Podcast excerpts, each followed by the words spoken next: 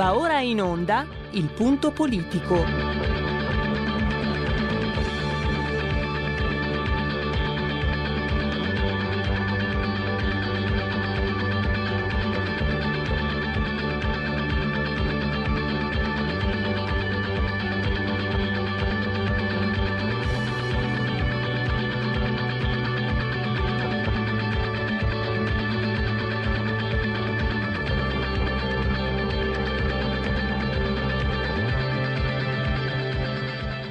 Se non state attenti, i media vi faranno odiare le persone oppresse e amare quelle che opprimono.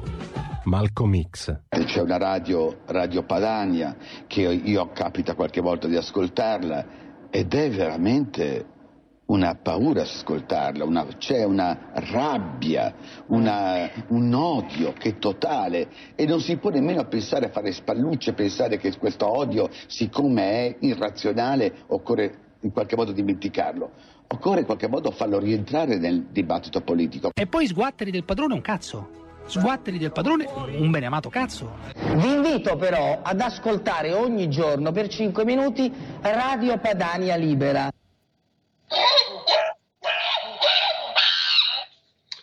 Green Economy, l'ultimo rifugio dei furfanti, delle canaglie, per parafrasare Samuel Johnson una, eh, un salasso da 470 miliardi l'anno, ne parleremo. Eh, parleremo del eh, compleanno e un giorno del crollo del muro di Berlino, parleremo anche del, di cisgender. Eh, mi fate salutare subito Giulio Cesare Carnelli, assiso sulla tolla di comando saldamente in regia tecnica, lui è lì fisicamente, io sono invece da remoto. Eh, mi senti Giulio? Forte e chiaro. Allora, se io ti do del cisgender, tu come la prendi? Eh, come Speedy Gonzales. Allora, sappi che tu e anch'io, e a nostra insaputa, siamo cisgender cisgender sono gli uomini ai quali piacciono le donne e le donne ai quali piacciono gli uomini, cioè gli uomini che si sentono uomini e le donne che si sentono eh, donne. Perché adesso nel Devoto Oli, te lo ricordi sicuramente anche tu, dizionario storico certo. e un mito, hanno aggiornato, secondo il politicamente corretto, con 600 nuovi eh, termini, terminologie, eh, diciamo LGBT, politicamente corrette. E io non lo sapevo e mi devo rassegnare, sono un cisgender a mia insaputa e tu anche sappilo, probabilmente la gran parte degli ascoltatori, ma non prendetevela se vi danno dei cisgender. E anche, anche una moda passerà prima o poi.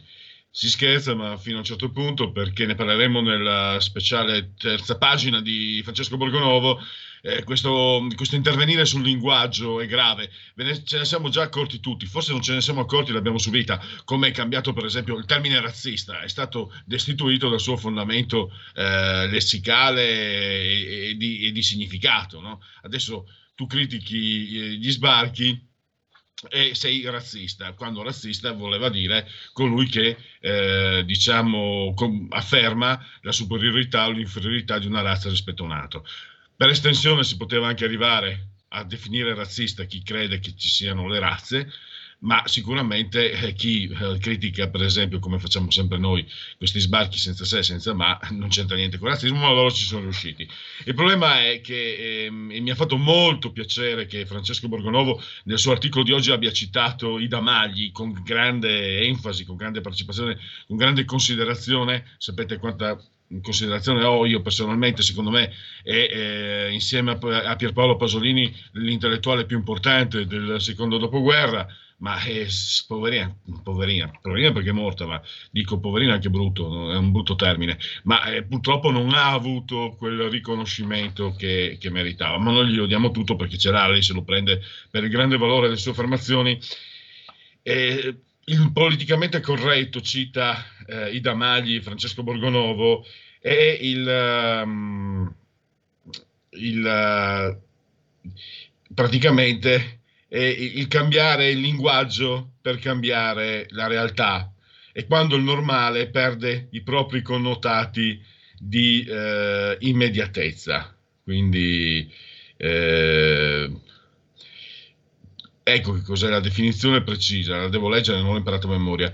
Il politicamente corretto, ma scriveva più di vent'anni fa, è l'obbligo di acquisire attraverso le norme linguistiche un sistema di giudizio non corrispondente alla realtà, cioè alla realtà così come viene automaticamente, bello questo termine preciso, automaticamente percepita.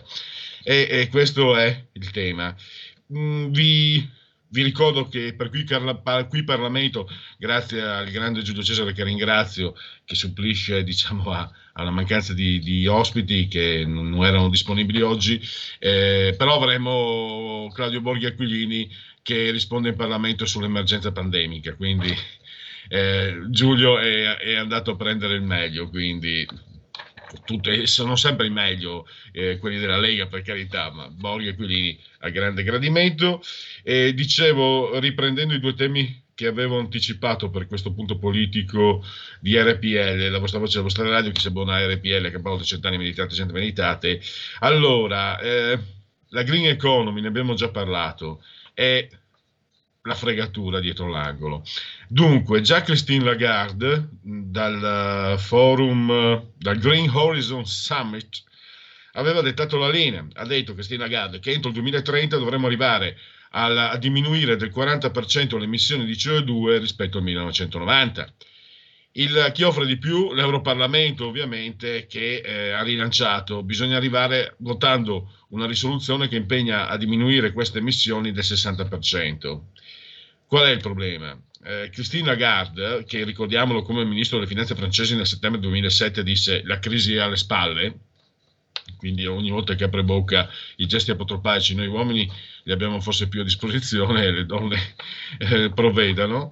E questa signora, voglio dire, che è stata anche condannata perché come ministro aveva, aveva fatto um, guadagnare soldi vabbè, in modo non regolare a Bernard Tapie, eccetera, eccetera. Insomma, una così, quando ero giovane, la, metteva, la chiudevano nello sgabuzzino e non la tiravano più fuori per tutte, le, per tutte le, le, le, anche le illegalità che ha commesso. Invece il sistema attuale l'ha messa addirittura presidente della BCE, prima ancora addirittura dell'FMI. Quindi pensate un po'. Allora dice, ah, a proposito, eh, poi entra in gioco anche Paolo Gentiloni, Paolone Gentiloni. La stessa Lagarde ci spiega, quindi lei stessa dice che eh, rinunciare al carbone oggi come oggi costa all'economia 470 miliardi l'anno. Ma Paolone Gentiloni, che è il commissario all'economia a Bruxelles, ha già la soluzione, ha appena smesso di abbracciarsi da solo per la vittoria di Sleepy Joe e ci ha detto, beh, basterà eh, legare i, vinci, scusate, gli aiuti, i finanziamenti europei, tra l'altro 470 miliardi, il recovery fund ne vale 750, non so se mi spiego, alle eh, politiche ambientali, almeno per un terzo. Quindi, crisi pandemica, disoccupazione, disordini sociali, mh, bazzecole. Mm, il verbo di Greta, docet. E eh, come scrive molto bene Sandro Iacometti, una frase che sintetizza tutte anche le mie chiacchiere, stomaci vuoti, ma aria pulita. Sandro Iacometti di Libero, lo avremo alle 15.10. E mentre con Alfonso Pescitelli 15.40 la terza pagina allora ehm, è, un, è, un, docente di storia e filosofia Alfonso Pescitelli, professor Pescitelli e ha scritto un bel, un bel editoriale proprio in occasione che è apparso io ieri in occasione 9 novembre del 1989 crolla diciamo la data del crollo e la fine no? del viene definito un po' come la fine del patto di Varsavia, del, del, del comunismo. Ma spiega eh, Piscitelli come questo muro sia stato sgretolato fin dalle fondamenta, addirittura da, da, oltre un secolo prima, nel 1989, perché spiega, e questo me lo ricordavo anch'io, eh, Carlo Marx non si immaginava sua, il suo socialismo applicato, il socialismo reale, non lo immaginava in una realtà rurale eh, molto povera, molto arretrata come quella russa. Lui se la immaginava in una società più evoluta e gli è andata male. Poi Lenin, che viene mandato dai tedeschi, spiega, ricorda Piscitelli, ehm, viene mandato espressamente in, uh, in Russia con, con, tanto di vagone blindato per uh, fare in modo che eh, la Russia si distolga dal primo conflitto mondiale, tant'è che appunto le forze austro-ungariche eh, poter, mh, poterono distogliere delle divisioni dal fronte orientale per portarlo sul diciamo, fronte alpino e poi da lì anche la, la disfatta di Caporetto no? causata agli italiani, ma quello è una nota storica. Quello che conta è che eh, Vladimir Ilyich Ulyanov, Lenin, eh, arriva, arriva in, uh, in, Russia, lo sapete tutti quello che succede, però innanzitutto le prime elezioni i comunisti perdono e devono, e devono salire al potere con un golpe, con un colpo di Stato, quindi viene da lontano quello che vediamo adesso. E non è finita, a un certo punto e anche questa devo dire che me la ricordavo grazie, grazie a, a, questi, a, queste terze pagine riesco a, anche a reperire alcune, eh, alcuni ricordi, alcuni frame che sono molto importanti perché Lenin a un certo punto tutto era fuorché scemo eh, si rende conto che l'economia eh, formato soviet socialismo reale non funziona così. E quindi vara la NEP, che è una nuova politica economica, introducendo elementi di proprietà privata e libero commercio. Mal per lui arriva, arriva quell'altro, eh, Dugashvili, Stalin, che lo fa fuori e che eh, naturalmente fa fuori anche questa NEP. Però Stalin a sua volta, dapprima sì, si allea con Hitler, no? Eh, Molotov-Ribbentrop, vi ricordate? Ma dopo due anni cosa fa Stalin? Alla faccia della rivoluzione marxista-comunista, si allea con i paesoni plutocrati, le forze plutocratiche, quelle tanto diciamo eh, avverse all'ideologia comunista e sovietica. Insomma, come osserva molto bene il professor eh, Piscitelli, eh, Stalin si comporta come avevano fatto un secolo e oltre prima i generali dello zar davanti a Napoleone, no? cioè, si erano immolati per salvare la Santa Russia.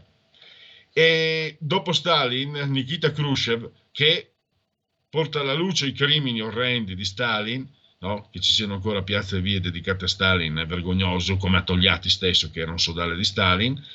E dicevo, eh, Khrushchev però è quello che senza colpo ferire manda i carri armati nel 1956 a Praga, benedetti da Giorgio Napolitano, che naturalmente poi è diventato presidente della Repubblica Italiana. e tutto, tutto si, tu se tiendi con i francesi. E, guarda caso l'Ungheria nel 1989 è eh, diciamo lo Stato dal quale comincia materialmente lo smantellamento del, del muro di Berlino, perché prima ancora del novembre, a maggio del 1989, eh, l'Ungheria comincia a, diciamo, a buttare giù mattoni del muro di, Merli, di, Berli, di, Merlino, scusate, di Berlino ai confini con l'Austria. Quindi diciamo che era un progetto, mh, mm, è una frase un po' forte, eh, però il comunismo è stato, è stato anche molto, è stato anche tragedia, è stato ideale ed è stato anche tragedia e quindi è una, un progetto nato morto, potremmo Pierlu- dire. Pierluigi, abbiamo la prima chiamata. Perfetto, mm, la parola chi ce l'ha? Pronto? Pronto Pierluigi, buongiorno, Mauro da Reggio. Ciao. Tu sei stato molto esplicativo perché esattamente ciò che successe col treno blindato con Lenin che arrivò a Pietroburgo e tutto quello che successe ma ti sei dimenticato forse di quello che successe nel 49, quando Mao Zedong, visto che i, cinesi, i giapponesi da più di dieci anni avevano invaso la Manciuria, lottò arrivando alla fine al potere. E quando fece il grande balzo, come diceva lui, dal 1958 in poi, per rendere tecnologico un paese che era prettamente agricolo eh, e di sussistenza, fece 25 milioni di morti di carestia perché sequestrò addirittura tutto il grano e il riso che veniva prodotto nei granai statali. Addirittura ci fu la guerra ai passeri perché diceva, eh, Mao diceva che un passero mangiando un granello di, di, di, di mangiando un chicco di grano togliamo una spiga. Per cui ci siamo ritrovati alla fine ad avere un miliardo e 400 milioni che sono sotto uno Stato totalitario che sono stati riuniti 1500 anni fa i cinque regni da Qin, che fu il primo imperatore, e abbiamo adesso un Xi Jinping che si è fatto eleggere come presidente a vita della Repubblica. Questo è più pazzo di Hitler perché sogna esattamente una cosa che mi sono ricordato di aver letto da ragazzino un fumetto che c'era allora che era Gordon, eh, il, il, numero uno era il raso celeste del dottor Zarro, in cui Gordon, la fidanzata e questo scienziato viaggiavano nell'universo partendo dalla Terra e arrivavano a Mongo, un pianeta giallo che era dominato dall'imperatore Ming, terribile, e tutti quelli che non erano come lui tipo gli uomini leone vivevano nelle, nelle, nelle profondità della terra. Noi dobbiamo eliminare quello che è un discorso che rende un miliardo e 400 milioni di cinesi, cioè una dittatura totalitaria che rappresenta il 40% della popolazione mondiale. Ed effettivamente tutti i danni arrivano da una cosa, dal fatto che nel 1800, 1918 eravamo un miliardo e 8, oggi siamo il 400% in più, 7 miliardi e 600 milioni, che hanno determinato le mutazioni climatiche, hanno determinato il fatto che l'uomo non è adattabile esattamente a nessun ambiente ecologico, si adatta però, ma il suo adattamento è solo piegare la natura e distruggerla. E adesso io voglio sapere perché negli ultimi tre mesi la Cina si sta accaparrando in maniera pazzesca, infatti il grano è aumentato del 16%, grano, mais e soia. Che cosa c'è devo... sotto tutto questo? Ciao. Ti devo lasciare Ehm, è un tema da, da, riprendere anche quando parleremo tra un quarto d'ora con Sandro Iacometti, perché eh, viene il dubbio che la green economy non sia richiesta alla Cina. Velocemente, eh, ho letto di recente un bell'articolo, sempre in chiave anticomunista, io anticomunista come voi non sono, sappiatelo sempre, però non, mm, cerco di tenere gli occhi aperti e quindi il comunismo è stato anche purtroppo molto tragedia.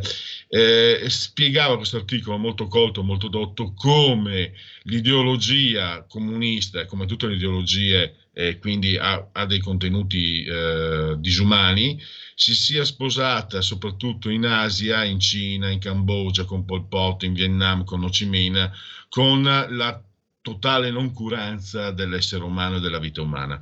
Ma a proposito di vite umane, sentiamo eh, la risposta della Lega sulla crisi pandemica con Claudio Borghi Aquilini eh, da, da Montecitorio in qui Parlamento. Noi ci risentiamo tra pochi minuti.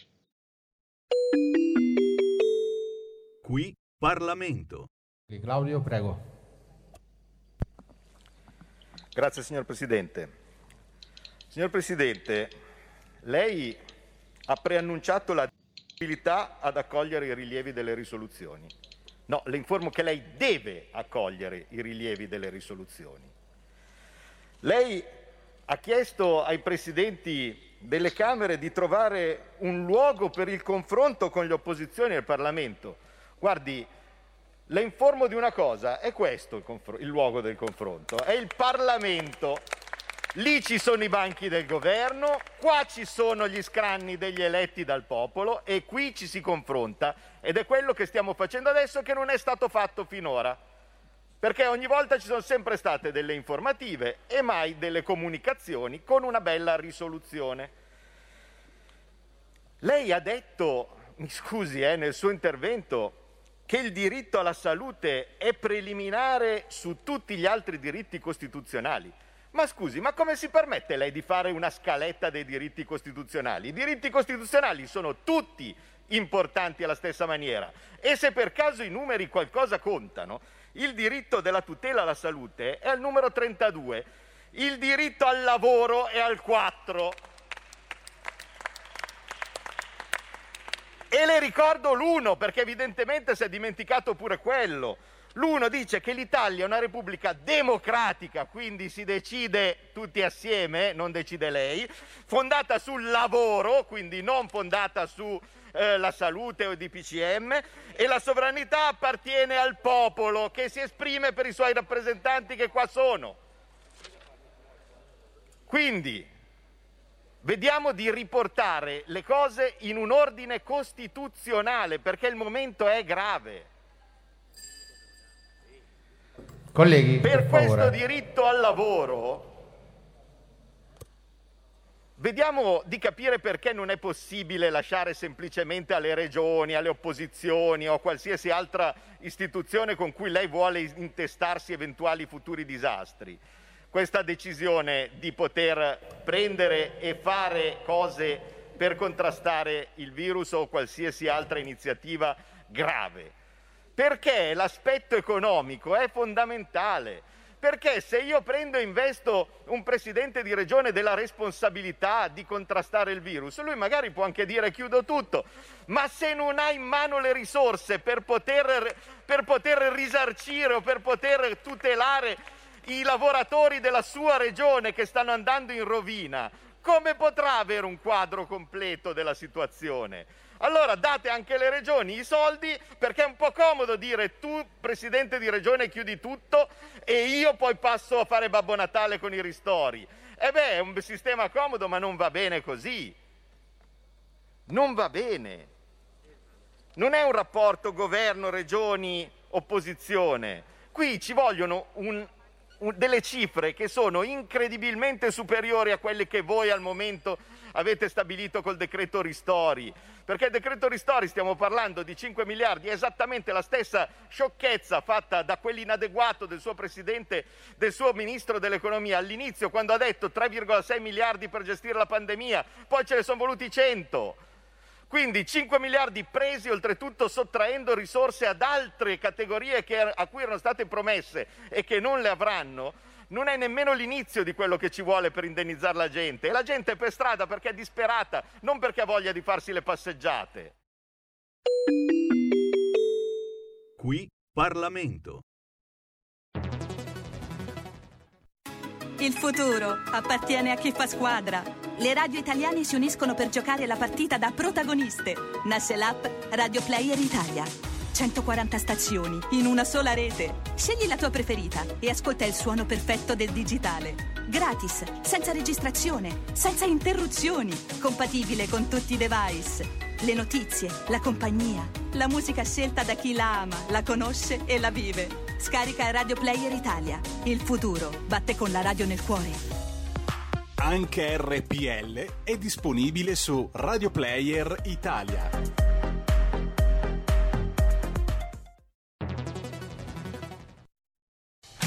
Porta con te ovunque RPL la tua radio. Scarica l'applicazione per smartphone o tablet dal tuo store o dal sito radiorpl.it.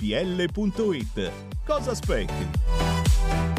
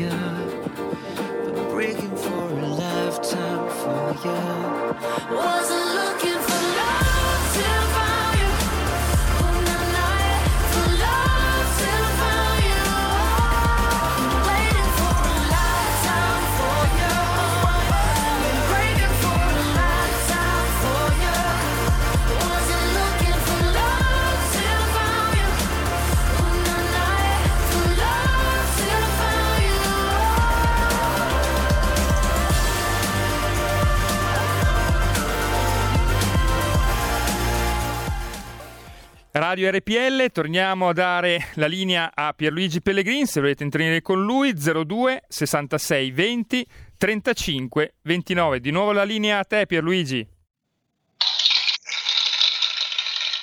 E applausi invece a Giulio Cesare Carnelli, assiso sulla torre di comando di regia tecnica per la proposta musicale che ha offerto agli ascoltatori di RPL, la vostra voce, la vostra radio in simultanea con noi quando sono scoccate le 15.05. Chi si abbona RPL, capovolto cent'anni, meditate gente, meditate con Giulio Cesare sospesi entrambi a 65 metri sopra il livello del mare, le temperature ci dicono 23, pun- 23 tondi, gradi centigradi sopra lo zero interni, 16,5 esterni, sempre centigradi, 76% l'umidità, 1023.2 millibar la pressione nel vigesimo giorno di Brumaio, mese del calendario repubblicano.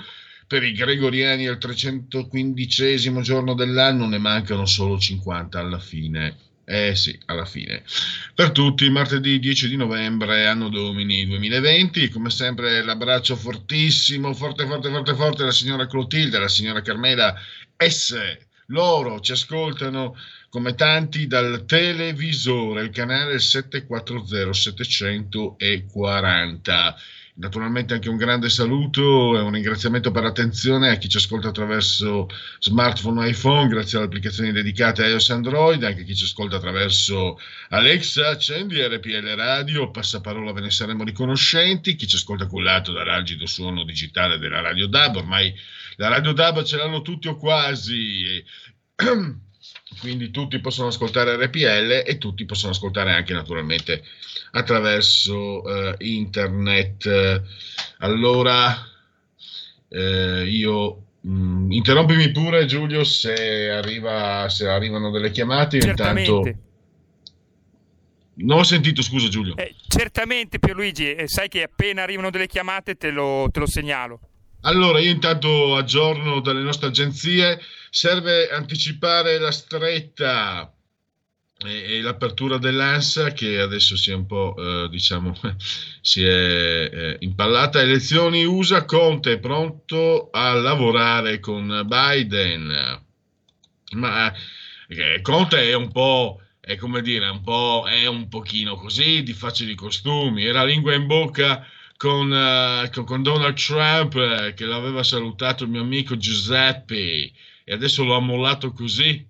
Per, eh, mamma mia, lo tradisce, gli fa le corna in questa... Pensa, pensa se Trump alla fine la spuntasse tutti questi, cioè abbracci, abbraccioni, eh, abbraccioni gentiloni che si abbraccia da solo per la contentezza, Conte che si fa finta che, di non aver mai conosciuto quello che era il suo amante ufficiale a livello internazionale, il mio amico Giuseppe, pensa se, se Trump dovesse, dovesse una chiamata fine... Pierluigi la parola chi ce l'ha, pronto?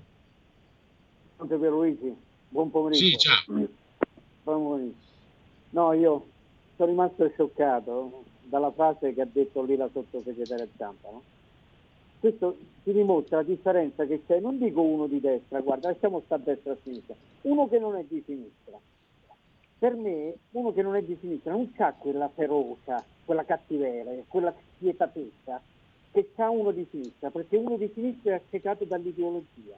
La Zampa se ne è uscita, meno male che l'annuncio della Pfizer, lì della, casa farmaceutica è arrivata dopo le elezioni. Viva la scienza, la scienza ci fa sognare.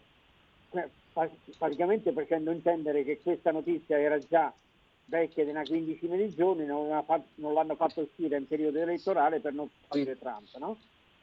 Però, e, la ricollego anche a quella frase che tu hai fatto sentire una volta per Luigi, di quel famoso scrittore che si augurava che morissero almeno, un, non so, un bambino o due su quella nave che praticamente Salvini ha impedito, di, di attraccare. Te lo ricordi? Sì, Edoardo Albinati era lo scrittore, Edoardo Albinati. Sì, esatto, proprio così. Eh, Edoardo Arbinati, sì, sì, adesso e questo mi, mi ricollega a queste cose qui e mi fa pensare no? come eh, l'ideologia a volte possa fare aspettare le persone, possa perdere il questa frase qui della cosa, perché se Trump se ne usciva una settimana prima del voto con questa notizia, per me l'elezione iniziava in carrozza, anche se io ho ancora il sospetto che praticamente le elezioni lui le abbia vinte, ma gli hanno fatto un bel discorso elettorale. Ecco, questo dipende, praticamente mi fa capire per lui che chiudo la ferocia di a sinistra sono cattivi, sono cattivi. È questo che mi, mi impressiona qui c'è una parte politica che gioca sport ed è la loro. Volevo un tuo parere a proposito. Ciao. Grazie a Mario. Mm, credo sì, mm, sono scusate e ci, e ci salute. Sono d'accordo con te ovviamente mh, direi quasi certe volte da pensare a una differenza antropologica tra noi e loro. E io però stavo pensando proprio che il problema cioè, li vedi che, che, cantano vittoria, ma prima di tutto, eh, complice anche, causa anche la crisi pandemica, ne parleremo adesso con eh, Sandro Iacometti che, che Giulione, Cesarone, Carnellone in cabina di regia starà, sta sicuramente chiamando ora, Aurora, poi faremo più tardi seguire la Lega. Giulio, dicevo che la crisi, complice il Covid, eh, abbiamo purtroppo una crisi economica, disoccupazione, eccetera. E francamente non credo che Kamala Harris e Joe Biden eh, siano, diciamo, abbiano la statura per, per, convincere coloro, non dico i simpatizzanti di Trump, dico coloro che non la pensano come loro e soprattutto se insisteranno su determinate ricette, se continueranno a dirci che il, i virus, il vero virus è il razzismo e se continueranno a dirci che disoccupazione e crisi economiche si combattono con un'immigrazione sterminata e infinita senza sé e senza mai. Pierluigi, abbiamo l'ospite. Benissimo, e abbiamo proprio, proprio Sandro Iacometti oggi in questo articolo no, eh, ci spiega come la disoccupazione, la, la, la, il, il, disastro sociale, l'economia eh, cat- catastrofica, la pandemia mondiale siano, eh, come dire, in bazzecole rispetto alla, alla, madre di tutti i problemi, l'ambiente. 470 miliardi l'anno però ci può costare. Allora fatemi salutare e ringraziare per la sua presenza al, al nostro microfono Sandro Iacometti di Libero. Ciao Sandro, grazie per essere qui con noi. Ciao, ciao, grazie a voi, grazie a voi, un saluto agli ascoltatori. E ti do subito la parola perché prima Christine Lagarde, poi prontamente il Parlamento, infine Gentiloni hanno Gentiloni. indicato la linea, che è quella che sarà la linea economica del- di adesso, da oggi, a dispetto di un presente e forse addirittura spero, spero tanto di no, non, non, non l'ho il malaugurio, non mi si addice per carità, però eh, s- s- saranno tempi duri e non sembra che, eh, che- che- che i vertici eh, dell'Europa se ne stiano rendendo conto se fanno questi discorsi che tu hai riportato eh, molto bene sull'articolo. Prego. La vedo, la vedo dura, la vedo perché già diciamo, allora, la cosa non, non parte oggi, chiaramente diciamo, lo- lo- l'onda ecologista va avanti da un po', abbiamo visto negli ultimi anni la von der Leyen si è presentata eh, praticamente con, con un programma tutto concentrato sull'ambiente, poi negli ultimi anni abbiamo visto, insomma, abbiamo ascoltato le, le- le- le varie eh, strigliate di, di Greta Thunberg no? Sul, eh, sulle, sulle questioni del cambiamento climatico. Quindi diciamo, la- la- la questione dell'ambiente è una questione sicuramente importante che è ben presente eh, nella, nella maggior parte delle imprese che stanno eh, pian piano eh, cambiando il proprio modello industriale, insomma cercando di, di- di- di ridurre le emissioni, di, non inquinare, insomma, no? di fare il possibile per, eh, per- per- per andare verso una, diciamo, una- una- una- una produzione che, che- che sia compatibile anche con eh, le, le- questioni ambientali. E, e detto questo, eh, diciamo adesso abbiamo, abbiamo dei problemi un po' diversi, no? Eh, co- comunque la si pensi sul discorso del- dell'ecologia, del cambiamento climatico, adesso siamo nel pieno di un'emergenza, di, di- di una crisi mondiale eh, che, che- che assolutamente dovrebbe essere la priorità per tutti. Malgrado questo eh, c'è ancora chi pensa eh, che invece sia l'ambiente la eh, questione principale. no? Ieri la Lagarde eh, ha partecipato a, questo, a, un, a un convegno internazionale e ha sostenuto che è una questione di sopravvivenza, di vita o di morte e assolutamente è il problema principale di cui dobbiamo occuparci. Che diciamo, come sensibilità e come attenzione ci può anche stare, no? che, eh, anche nella- nella- nell'emergenza sanitaria, nel, nel pieno della pandemia, perché poi prima o poi auguriamo tutti la pandemia, speriamo presto, insomma, finirà, diciamo, torniamo a- ad occuparci delle, delle- delle questioni ordinarie, tra cui c'è anche eh, diciamo, la, la- la- questione ambientale sicuramente di- su, su cui bisogna riflettere. Diciamo. E detto questo, eh, eh, adesso c'è un'emergenza e la questione ambientale purtroppo non è a costo zero, cioè non è che noi salviamo l'ambiente tra non si sa bene quanti anni, no? E- e senza, senza spendere un euro, perché purtroppo cambiare eh, i cicli produttivi, eh, rinunciare ai combustibili fossili, rinunciare al carbone, eh, attivare le, le- le energie rinnovabili, eh, porre attenzione al riciclo, all'economia circolare, insomma sono tutte cose su cui si sta avviando la maggior parte del, del mondo occidentale eh, e anche un po' quello orientale, diciamo, se anche, se anche un po' meno, però diciamo, sono cose molto costose. E, e allora la cosa che fa impressione è che ieri eh, sono state date un po' di cifre, eh, sono state dette le, le- le- cioè, qual- qual- quali saranno gli oneri no, di, di- di questa transizione energetica, di questa transizione verde. E insomma, la Lagarde ha detto che se, se dovessimo adesso eh, diciamo, togliere il carbone dalla nostra economia servirebbero 470 miliardi l'anno. Insomma, 470 miliardi l'anno, noi pensiamo che abbiamo varato un piano pluriennale, varato poi diciamo, con tutte le difficoltà no, che sta avendo, però diciamo che c'è nel- nel- l'obiettivo è quello di andare verso un piano pluriennale europeo di 750 miliardi che è il Recovery Fund e tutto quello che ne consegue, il Next Generation EU e, e quant'altro, e, e quello dovrebbe servire nei prossimi 3-4 anni a eh, rimettere in piedi, risollevare, sanare tutta l'economia del vecchio continente e noi eh, abbiamo bisogno di 470 miliardi per la transizione verde. Allora, molti hanno detto, eh, ma non è diciamo, quella è, è, un'ipotesi, quella della Lagarde, ma non, non, è che aboliamo, che togliamo, azzeriamo il carbone dall'oggi al domani, benissimo. Allora c'è il nostro Gentiloni che è ringalluzzito dalla, dalla uh, diciamo, per ora nomina di, di, per ora vittoria diciamo, che, che, poi andrà verificata sul campo di, di, di Biden eh, che andrà ufficializzata diciamo, dalle autorità perché per ora l'hanno nominato i giornali diciamo, di, Biden negli Stati Uniti per cui sembra che adesso sarà la, la, la, la grande, grande rivoluzione verde avrà anche l'appoggio degli Stati Uniti, quindi non ci saranno più ostacoli per eh, andare in quella direzione, per trasformare tutta l'economia mondiale in un'economia diciamo, a zero emissioni.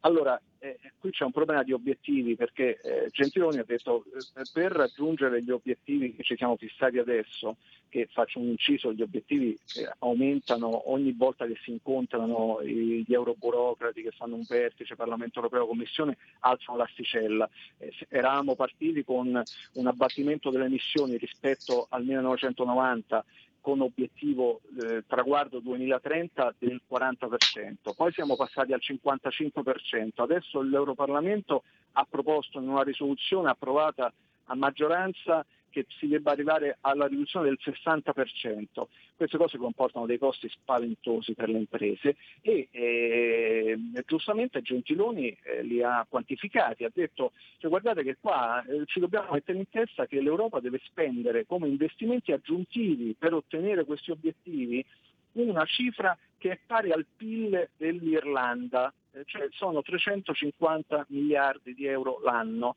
Allora noi dobbiamo spendere 350 miliardi di euro l'anno per ottenere una serie di benefici ancora diciamo, non verificati scientificamente, diciamo, su cui sono, mm, mm, c'è, c'è, c'è, un parere molto diffuso, ci sono degli studi, ci sono delle evidenze statistiche, però sono delle stime diciamo, no? e non sappiamo neanche poi quanto, quanti, quanti benefici avremo so, nei prossimi 50, 60, 100 anni, però provochiamo un danno enorme attuale a, alle, alle, alla nostra nostra economia, perché noi con questo gioco andremo a utilizzare gran parte dei fondi che sono destinati alla ricostruzione economica ad obiettivi eh, eh, green, cioè a progetti diciamo, eh, ecocompatibili.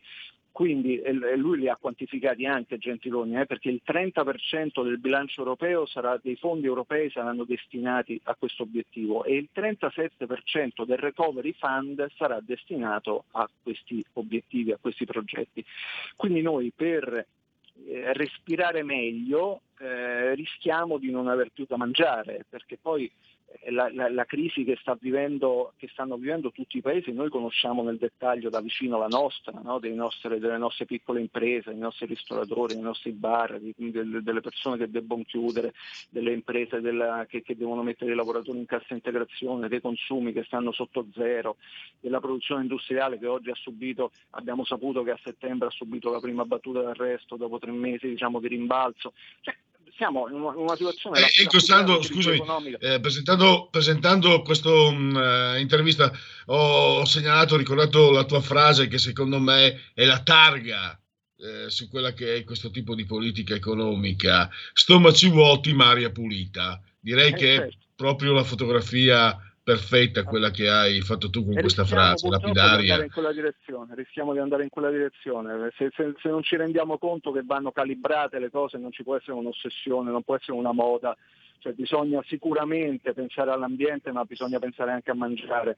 E purtroppo adesso rischiamo di non mangiare più veramente. E pensare all'ambiente in questo periodo forse è un po' folle, forse può farlo un adolescente, una bambina che, che pensa al, al, futuro, ma insomma eh, cioè, eh, bisogna anche affrontare il presente, se no al futuro non ci arriviamo, cioè, non, non, non è, bisogna anche fare delle scelte, bisogna valutare quanti di questi costi siano sostenibili. Il problema è che l'Europa sembra intenzionata ad andare in quella direzione a qualunque costo, perché la Lagarde ha detto sì, lo so, sia la Lagarde sia Gentiloni hanno ammesso che la, la, la, questione ambientale è molto costosa, rispettare eh, gli obiettivi che ci siamo imposti, autoimposti, è molto oneroso.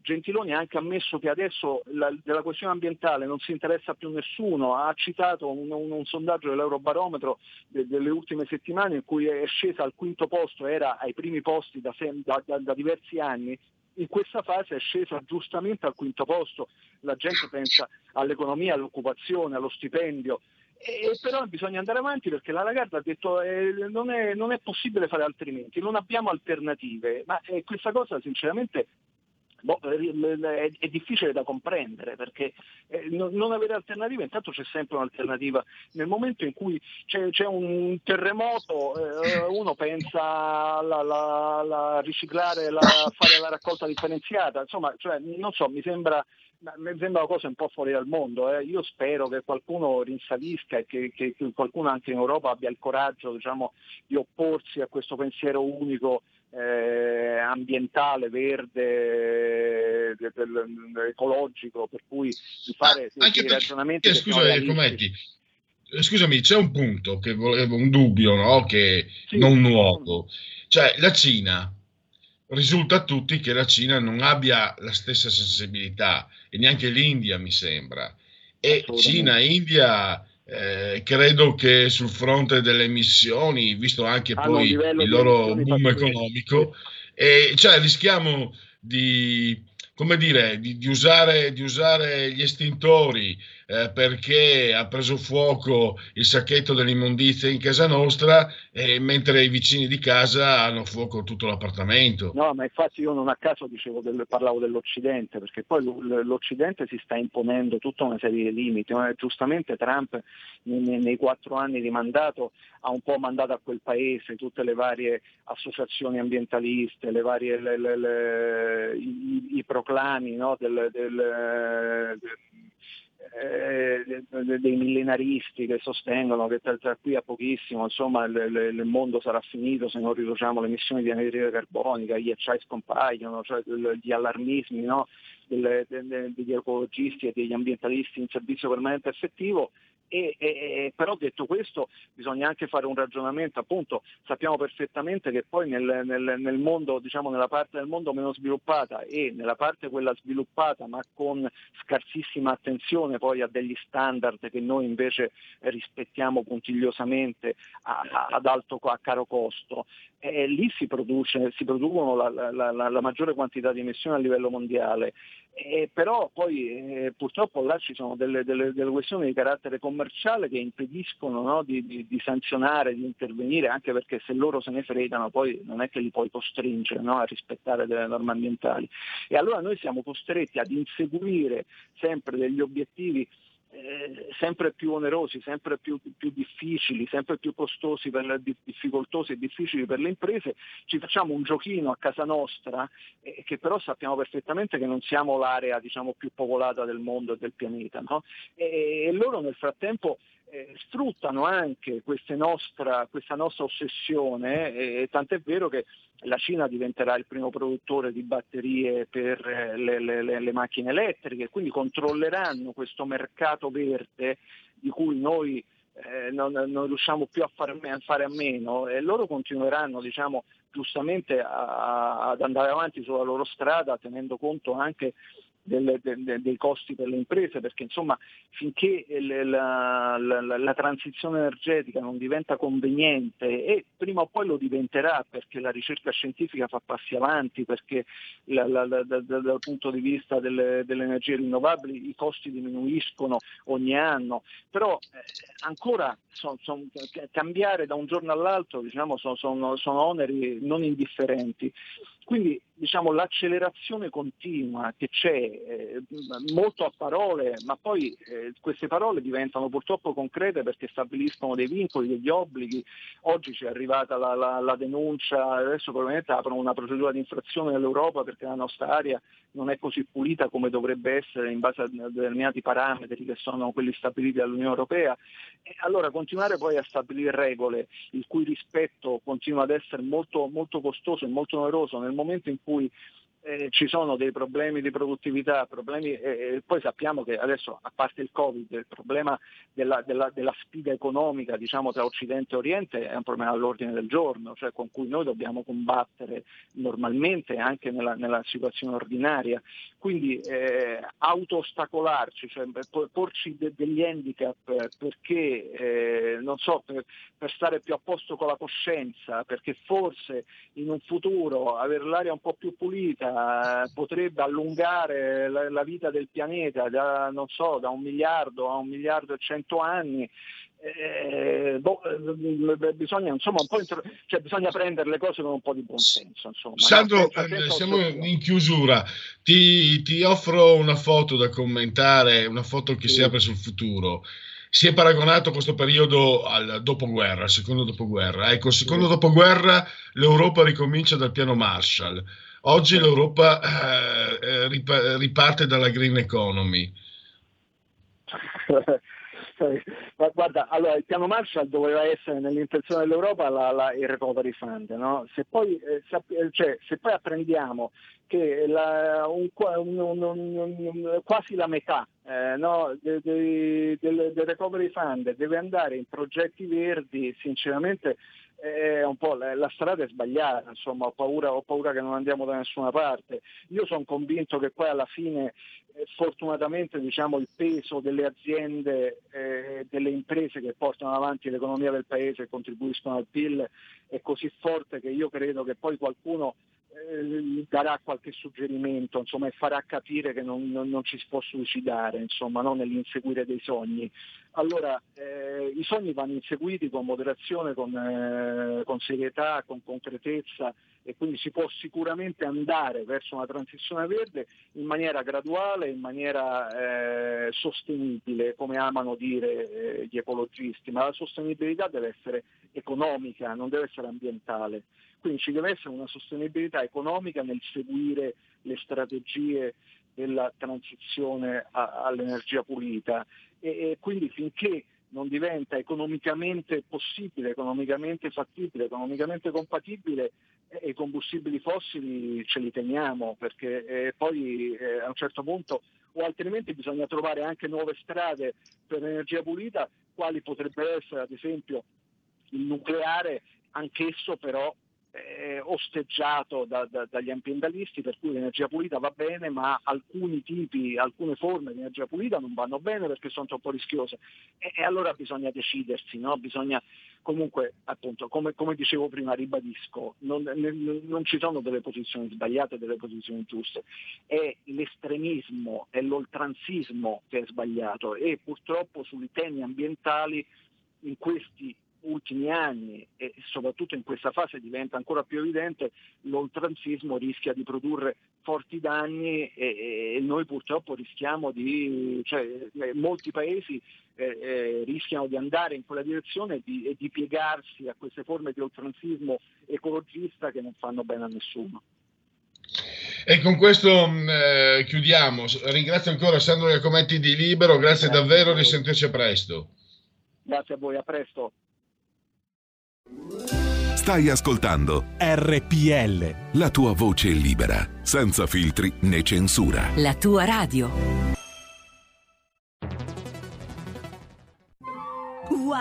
Che bella auto nuova!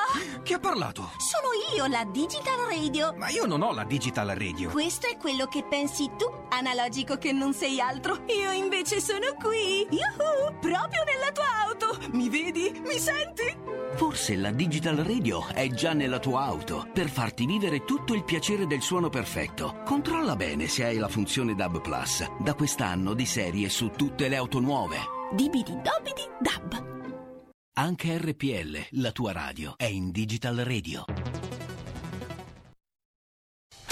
Porta con te ovunque RPL la tua radio. Scarica l'applicazione per smartphone o tablet dal tuo store o dal sito radiorpl.it.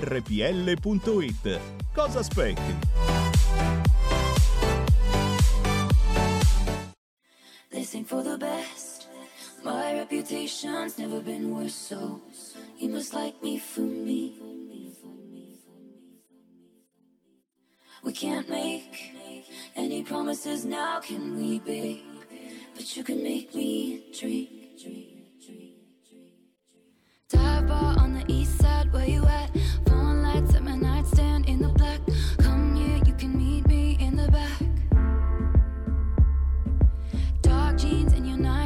Look at you. Oh damn, never seen that color blue. Just think of the fun things we could do. Cause I like you. This ain't for the best. My reputation's never been worse, so you must like me for me.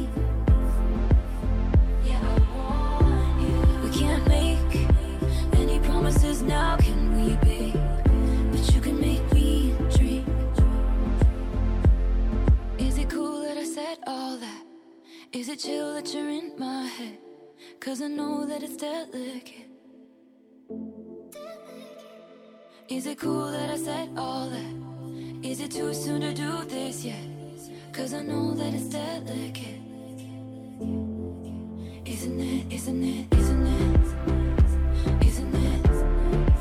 Isn't it, isn't it,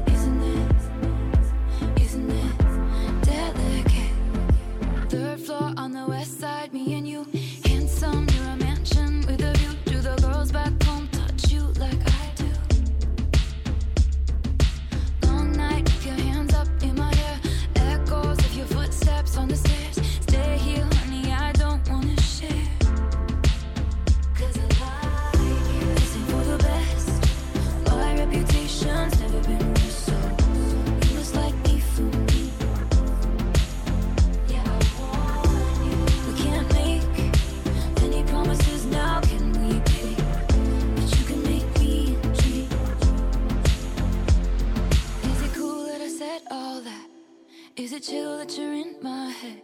Cause I know that it's delicate. Is it cool that I said all that? Is it too soon to do this yet? Cause I know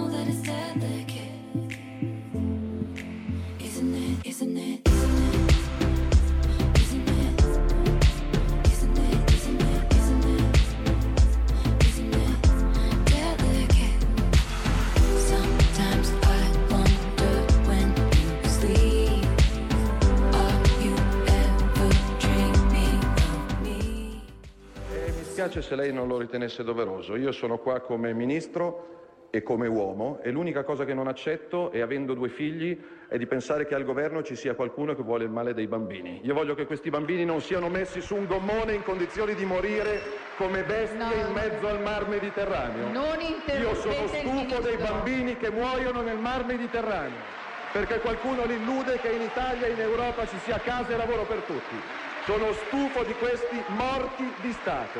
L'opinione sui migranti e sulla nave Aquarius di un intellettuale di sinistra, Edoardo Albinati, autore con Francesca Daloia di un libro Otto giorni in Niger. Queste le sue parole in occasione della presentazione del libro a Milano il 12 giugno alla libreria Red Feltrinelli di mm, Galleria Vittorio Emanuele. Edoardo Albinati eh, è stato mm, il vincitore del premio Strega 2016 col romanzo La scuola cattolica pubblicato da Rizzoli. Ha lavorato presso l'Alto Commissariato ONU per i rifugiati in Afghanistan e ha partecipato a una missione dello stesso UNHCR, l'ufficio per i rifugiati in Chad. Eh, ha lavorato per Radio 3 Rai alle Olimpiadi di Torino, eh, ha esordito nella rivista Nuovi Argomenti. Dal 94 svolge anche attività di insegnamento all'interno del carcere di Rebibbia. Questa è la sua opinione sulla nave Aquarius. Io stesso, devo dire, con Realpolitik, di cui mi sono anche vergognato, ieri ho pensato, ho desiderato che morisse qualcuno sulla nave Aquarius. Ho detto adesso se muore un bambino, io voglio vedere che cosa succede del nostro governo. Un intellettuale di sinistra, Edoardo Albinati, autore con Francesca Daloia di un libro Otto giorni in Niger. E l'unica cosa che non accetto, e avendo due figli, è di pensare che al governo ci sia qualcuno che vuole il male dei bambini. Io voglio che questi bambini non siano messi su un gommone in condizioni di morire come bestie in mezzo al mar Mediterraneo. E, eh, beh, per fortuna lei che si è, che si è vergognato, perdoniamolo, Edo, Edo, bravo Edo. Allora, riprendiamo, tra poco parleremo del crollo del muro di Berlino e eh, direi con l'ausilio di Giulio Cesare un paio di minuti di Segui la Lega. Segui la Lega è una trasmissione realizzata in convenzione con La Lega per Salvini Premier. Ripartiamo insieme, iscriviti anche tu, campagna tesseramento, iscriviti alla Lega nelle piazze in rete, in rete lo potete fare da legaonline.it slash iscriviti, Lega Online è scritto, innamorati, innamorati della libertà. Allora andate su Lega Online, lo sapete è molto semplice, iscriversi, eh, basta avere a disposizione il codice fiscale, compilate quello, rilasciate insomma i dati che vi vengono chiesti e poi versate, attra- potete farlo anche attraverso PayPal senza essere iscritti a PayPal. Eh, 10 euro e vi verrà recapitata per via postale la tessera di Lega Salvini Premier. Ma questa rubrica direi primariamente il compito di segnalarvi, ricordarvi, indicarvi i termini orari e di riferimento per gli appuntamenti del, dei politici della Lega audio-video, potrete audirli, auscultarli, potrete audire e eh, vedere eh, alle 16.15 Claudio Borghi, che l'avete appena anche sentito eh, per qui Parlamento, su Sky TG24 la rubrica si chiama Economia, Claudio Borghi Aquilini. E poi abbiamo sempre oggi, ma questa sera alle 21.45, Rete 4 fuori dal coro, lui il presidente della regione Veneto, governatore ormai come si usa a, tut, a, tutto spiano a livello giornalistico, anche se non è proprio corretto dal punto di vista istituzionale, Luca Zaia. L'importante è capirsi, diceva quello. Sempre presidenti leghisti di regione eh, sugli scudi, Massimiliano Federiga, eh, sempre in tv, sempre questa sera, ma alle 22.20, mh, 35 minuti dopo Zaia. Rai 3 però dovete andare da Rete 4 andate indietro di un, di un, canale Carta Bianca, Rai 3, Massimiliano Federiga e dieci minuti dopo tornate su Rete 4 Attilio Fontana, presidente della regione Lombardia, di nuovo sulla trasmissione Fuori dal Coro. Domani a mezzogiorno, ora di pranzo, di aperitivo, Luca Zai ancora la 7, l'aria che tira. E poi eh, dopo domani, post domani, oggi è martis, dom- post domani Esoibe, Luca Zaia, mattino 5, canale 5, nel cuore della notte, alle 8.40 del mattino.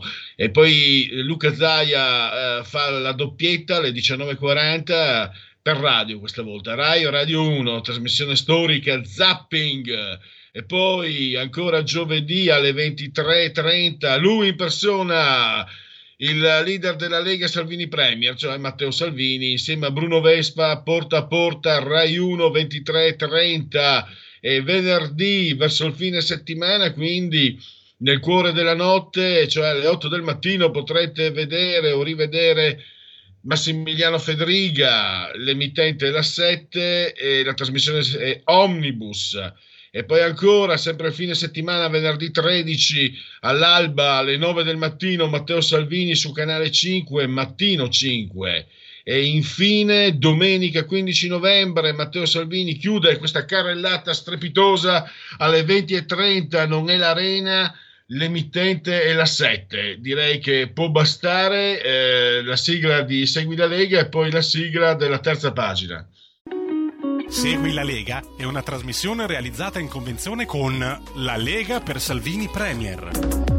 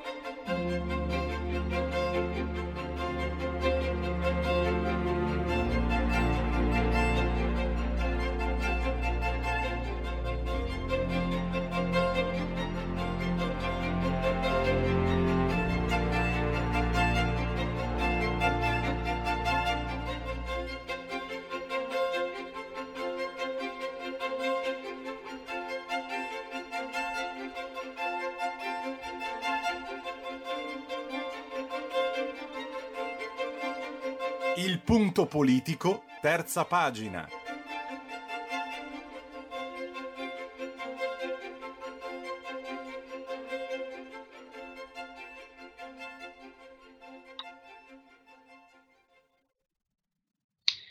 Trentuno anni ieri, mh, dalla caduta del muro di eh, Berlino, ma sentirete adesso, secondo la- l'ottima ricostruzione che trovate anche sul sito di Cultura e Identità del professor Alfonso Piscitelli, è una caduta eh, preannunciata da un secolo. Possiamo dire che il comunismo era già nato male eh, nei suoi presupposti, a partire addirittura da nomi insospettabili come Carlo Marx, come Lenin, come Stalin.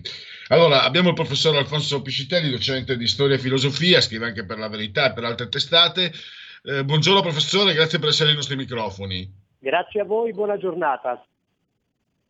Allora, eh, lei in questo, in questo bell'articolo prezioso perché eh, riesce, diciamo, in, in- in una pagina a, a riassumere il significato probante della storia anche del comunismo eh, e anche di quelli che sono stati i suoi, diciamo, mh, eh, le, le sue inadeguatezze, no? proprio anche nel, nel- nel sistema stesso, fin dall'inizio, potrei dire quasi suoi, le sue tare genetiche eh, del, del comunismo, del marxismo, a partire da Marx. E quindi il crollo ci sarebbe quasi da pensare, da chiedere al professore eh, come mai ci è voluto tanto per vedere eh, solo nel 1989 il crollo di quel muro. In realtà la storia eh, naturalmente ha i suoi tempi e le sue circostanze.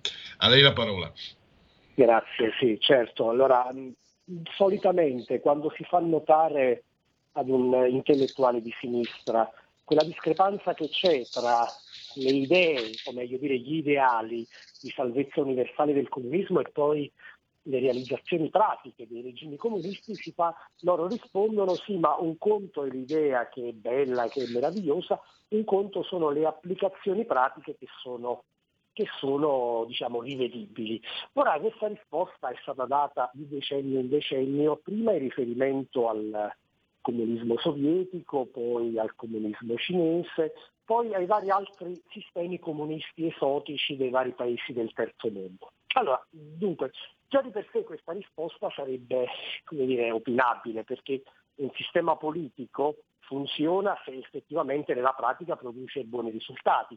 Mi vengono in mente le parole di Gesù Cristo che diceva l'albero si riconosce dai frutti, per cui se i frutti sono quelli che sono, eh, è giusto interrogarsi sulle, eh, sulla natura del seme e dell'albero che l'ha prodotto. Però il problema del comunismo è che è nato, come lei ha detto giustamente, il comunismo è un'idea ottocentesca, potremmo dire è un'ipotesi, ecco, è un'ipotesi di lavoro ottocentesca che già alla fine dell'Ottocento risultava smentita.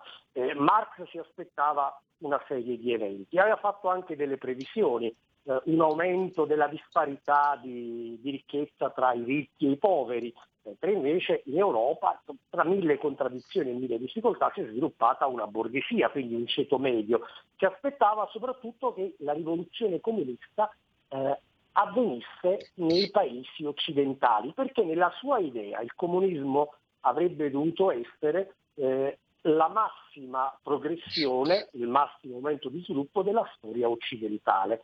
Eh, la realtà storica non ha confermato Marx, lo ha smentito in pieno, perché a parte le previsioni che non si sono verificate alla fine dell'Ottocento, il comunismo è nato come regime dove assolutamente Marx non prevedeva che potesse nascere semplicemente perché mancavano, mancavano le condizioni. E allora perché nasce, perché nasce il comunismo? Eh, ovviamente la spiegazione è complessa e intervengono va- tanti altri fattori. Ricordiamo anche che la Russia era un paese con grandi difficoltà sociali, in cui era stato assassinato un grande primo ministro come Stolypin che si era posto il problema di, una- di uno sviluppo sociale basato su una adeguata riforma agraria e dello sviluppo industriale. Nel corso della prima guerra mondiale lo Stato Maggiore tedesco invia Lenin su un vagone piombato e carico di soldi per portare la rivoluzione comunista in Russia. Allora uno si potrebbe domandare ma com'è possibile che quei generali con l'elmo chiodato, con i nomi, i cognomi preceduti dal FON nobiliare, FON Ribbentrop, FON Molotov, insomma, eh, i nobili prussiani abbiano favorito il comunismo. Eh, lo hanno favorito come si direbbe adesso con un termine tecnico della politologia come rivoluzione colorata, cioè loro sapevano che Lenin aveva, avrebbe portato il caos in Russia e avrebbe determinato l'uscita dalla guerra della Russia, che era avversaria della Germania, era anche nostra alleata, quindi avemmo anche noi italiani qualche problema quando i russi si ritirarono dalla guerra. Dopo la guerra, quando si tengono le prime elezioni, eh, questa, famosa rivoluzione, questa famosa rivoluzione comunista può affermarsi eh, dopo la sconfitta elettorale, perché è difficile trovare un paese dove i comunisti vincano le elezioni democratiche, si afferma il comunismo perché il, il Partito Comunista ha l'armata rossa, quindi fondamentalmente attraverso un colpo di Stato paramilitare. Eh, io non parlerei perciò di rivoluzione comunista, ma più che altro di colpo di Stato, colpo di Stato comunista. Sta di fatto che però eh, la conquista del potere a volte è più facile della gestione del potere, della gestione della società. Lenin, che era comunque un robusto pensatore, si rende immediatamente conto delle difficoltà delle, dell'economia di tipo collettivistico fondamentalmente se tu abolisci la proprietà privata, se tu uccidi, eh, a volte in termini non soltanto metamo- metaforici ma reali, lo spirito individuale, è ovvio che la società va ad estinguersi. Allora Lenin concepì la NEP, la nuova politica, la nuova politica economica, cioè in pratica concesse un po' di libertà di mercato, un po' di commercio un po' di proprietà privata, cioè tutto quello che un liberale o un conservatore ritengono indispensabili per far andare avanti la società, ma che per il comunismo rappresenta, se non l'eresia, addirittura il diavolo. Sta di fatto che però questa NEP produsse dei risultati positivi. Eh, morto Lenin, Stalin si rende conto che la NEP rappresenta... Sì, pronto? Sì, sì, pronto, la sentiamo. Ah, benissimo, sì, no, ero partito, mi ero infervorato nel mio discorso, mi, mi, scuso se non tengo presente, mi dica lei se vuole che concluda questo no, discorso. No, no, no, proprio avevo anche introdotto spiegando il contenuto del suo articolo, professore, sì. proprio questo percorso, no? da, da, da, Marx passando proprio per Lenin, Stalin, c'è anche Khrushchev e poi si finisce in Ungheria dalla primavera di, di Praga a, al maggio del 1989 certo, certo, perché secondo me è molto sì. mh, ha una sua sintesi che, che, chiarisce il percorso appunto certo in modo molto essenziale ma chiarisce il percorso storico. Poi gli altri contenuti li, li, possiamo vedere a latere se vogliamo, ma il percorso storico, eh, eh, quelli che sono stati certi errori che si sono portati avanti fin dall'inizio e che probabilmente, mi corregga professore, sono, sono stati anche gigantiti perché a un certo punto il comunismo è diventato una lotta di potere lotta del potere certo, per il potere, sì, non ideo- sì. nemmeno oserei dire ideologia, ma solo sì. pura lotta per il potere. Sì, sicuramente, anche perché il comunismo come ideologia richiede il potere assoluto, per cui una volta che prende una società eh, mira a plasmarla completamente, il che vuol dire che mira ad un potere di tipo, di tipo totalitario. Eh, beh, allora riprendiamo il discorso. Stalin abolisce la NEP per quanto la NEP funzionasse, perché questa politica economica che prevedeva un minimo di libertà privata era chiaramente la negazione di quelli che erano i fondamenti del comunismo. E poi, poi ci sono le, eh, i, i, processi staliniani, un, un, sistema di potere molto, molto rigido, molto ferreo, si parla di, di milioni di morti. Un, aspetto, un aspetto molto interessante è che quando poi Stalin viene attaccato da Hitler, non dimentichiamo che per due anni la Germania hitleriana e l'Unione Sovietica furono alleati per ben due anni. Dopodiché Hitler fece il ribaltone ed invase, invase l'Unione Sovietica. A quel punto, quando le truppe tedesche erano praticamente alle poste, alle poste di Mosca, Stalin, che è a suo modo un figlio siberiano di, di Machiavelli, ecco, è ovviamente una battutaccia, però per dire che aveva chiare le caratteristiche della realpolitik, non era un dittatore pazzo, sanguinario sì, ma con la sua scaltrezza, Stalin capisce che per mobilitare, per mobilitare le masse deve fare appello a quei valori che il comunismo avrebbe dovuto distruggere, e cioè la tradizione religiosa, la tradizione nazionale. Eh, lui non invoca l'internazionalismo proletario per motivare i suoi soldati, ma si presenta praticamente come l'erede degli zar e proclama la grande guerra patriottica. Per cui è interessante come nello stesso successo che eh, Stalin indubbiamente consegue nei confronti della, di Hitler e purtroppo anche di noi italiani che seguimmo, seguimmo la Germania in questa eh, faustiana e malaugurata impresa. E anche in questa vittoria il comunismo è costretto a contraddire, a contraddire se stesso eh, e quelli che riteneva essere eh, i principi fondamentali di gestione della società. Questo per dire che davvero eh, il comunismo non comincia a morire alla fine degli anni 70 o agli inizi degli anni 80, ma ci sono queste premesse significative che fanno capire come questo esperimento sociale per cento anni eh, non abbia prodotto nulla di buono eh, in coerenza con i propri principi. Possiamo quindi dire, professore, che ci sono stati, diciamo, degli, dei grandi opportunismi che hanno approfittato del grande sentimento che il pensiero comunista poteva evocare a livello proprio romantico, no? la lotta del, del, debole contro il forte, la rivendicazione che non può non suscitare, non può non affascinare soprattutto i giovani.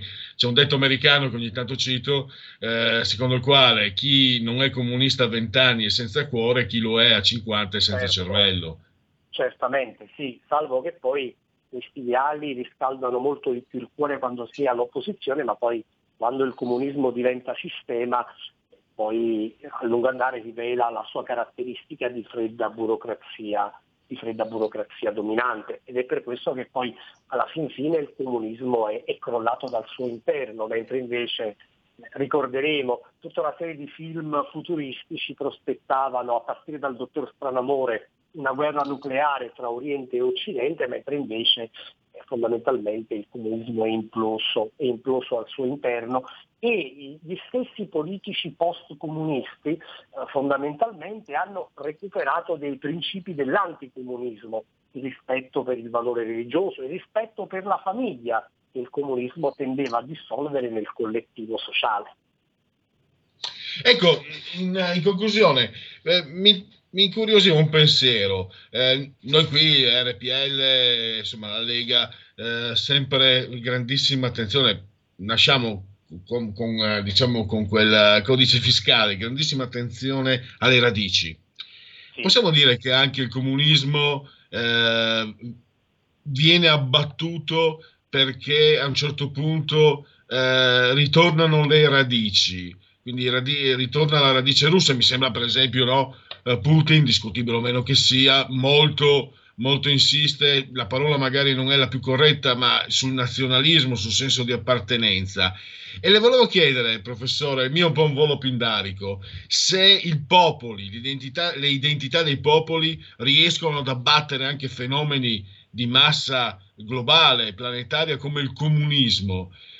Il periodo che stiamo vedendo adesso della globalizzazione possiamo sperare di vederlo, diciamo, superato dal ritorno dei popoli che io penso di essere nel giusto, rappresenta lo stato più naturale della natura umana, l'appartenenza al popolo, alla radice, alla cultura, all'identità.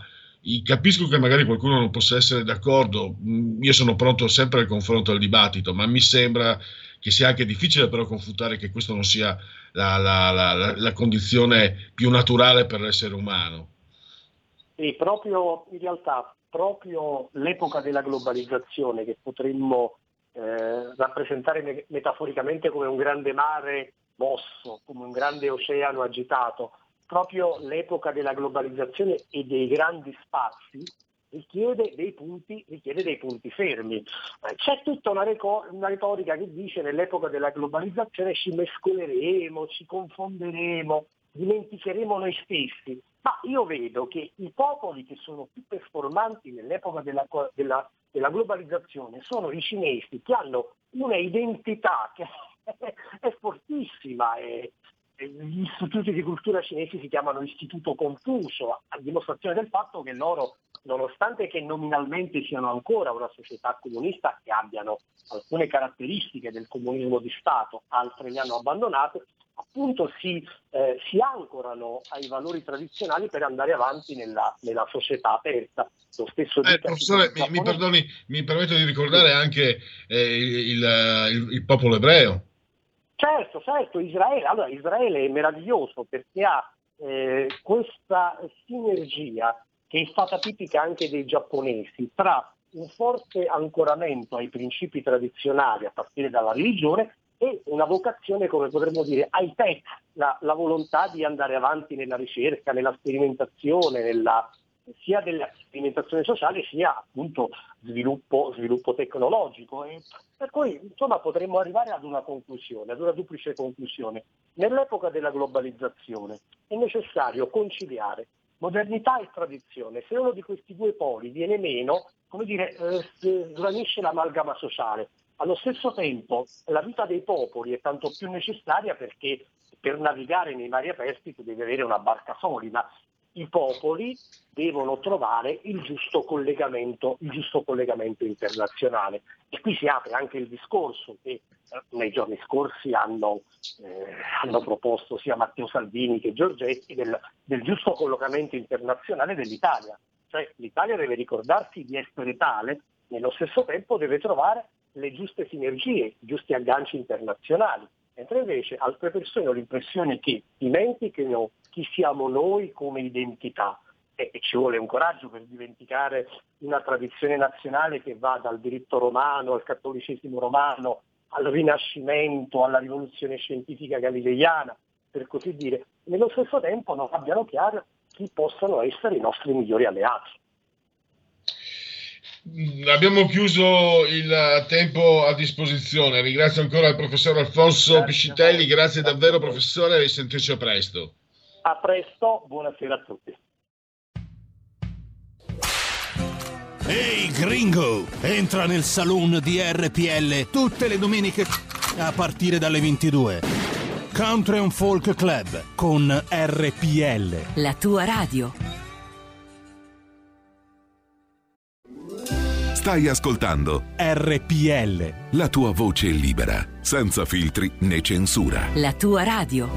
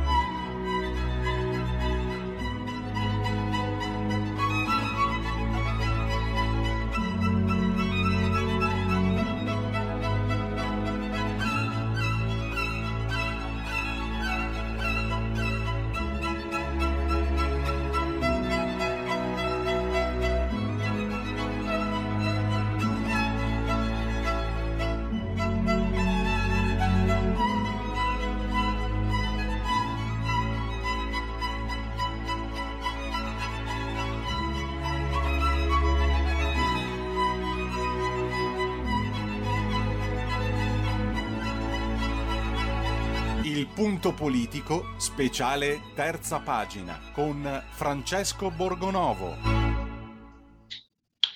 Insomma, cisgender, chi era costui? Pensate ai miei tempi, secolo scorso, quando lavoravo in fabbrica, se avessi detto a un mio collega sei un cisgender, mi davano ripassata al tornio. Ma anche prima avete sentito Giulio Cesare Carnelli quando gli ho dato del cisgender un po' trasecolato. Siamo trasecolato, siamo tutti cisgender a nostra insaputa si ride e si scherza, ma purtroppo ci stanno cambiando le parole. Attraverso le parole si cambiano le idee e attraverso le idee, attraverso le parole si cambia la realtà, come diceva Ida Magli, come ha veramente esemplarmente ricostruito e ricordato eh, Francesco Borgonovo che abbiamo in linea, che saluto e che ringrazio. Benvenuto Francesco.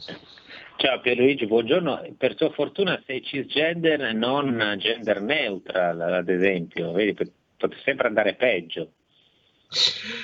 Tra l'altro, scusa Francesco, mi ha fatto un piacere, sono, mi, ha, mi, ha, creato forte felicità leggere eh, tuoi, il tuo elogio, la tua considerazione per Ida Magli, perché certe volte mi sembra di essere da solo, sembra non se la ricordano in tanti. Secondo me, per quello che vale a mio giudizio, Ida Magli è stato il più grande intellettuale italiano del dopoguerra insieme a Pierpaolo Pasolini.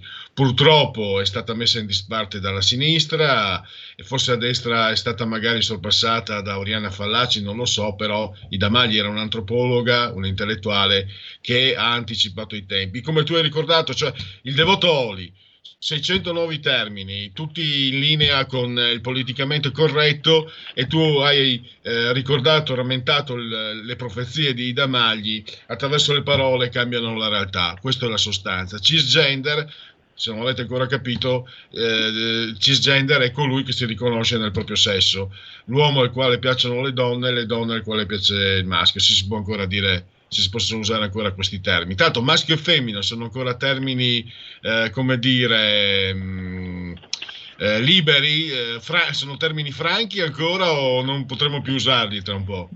No, per ora sì, eh, per ora si possono ancora usare anche se la, la definizione, come dire, è lasciata un po' alla volontà dei singoli, no?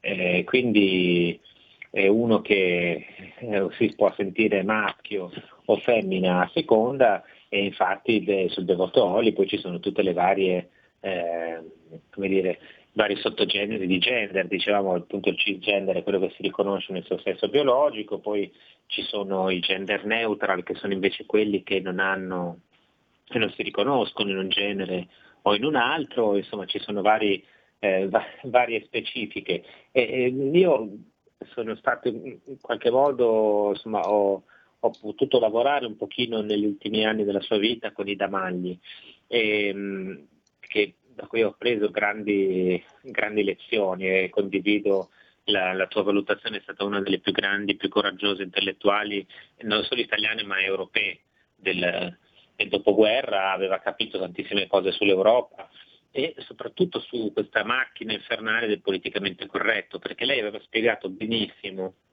questo libro che consiglio a tutti di leggere, che si chiama Dopo l'Occidente, aveva spiegato appunto come funziona, cioè eh, sì, praticamente cambiandoti le parole che usi, alla fine è quello che succede che i pensieri cambiano, perché se tu sei abituato tu vedi un uomo, no, maschio, e sei abituato a pensare che quello si senta un maschio, non si senta una donna, no?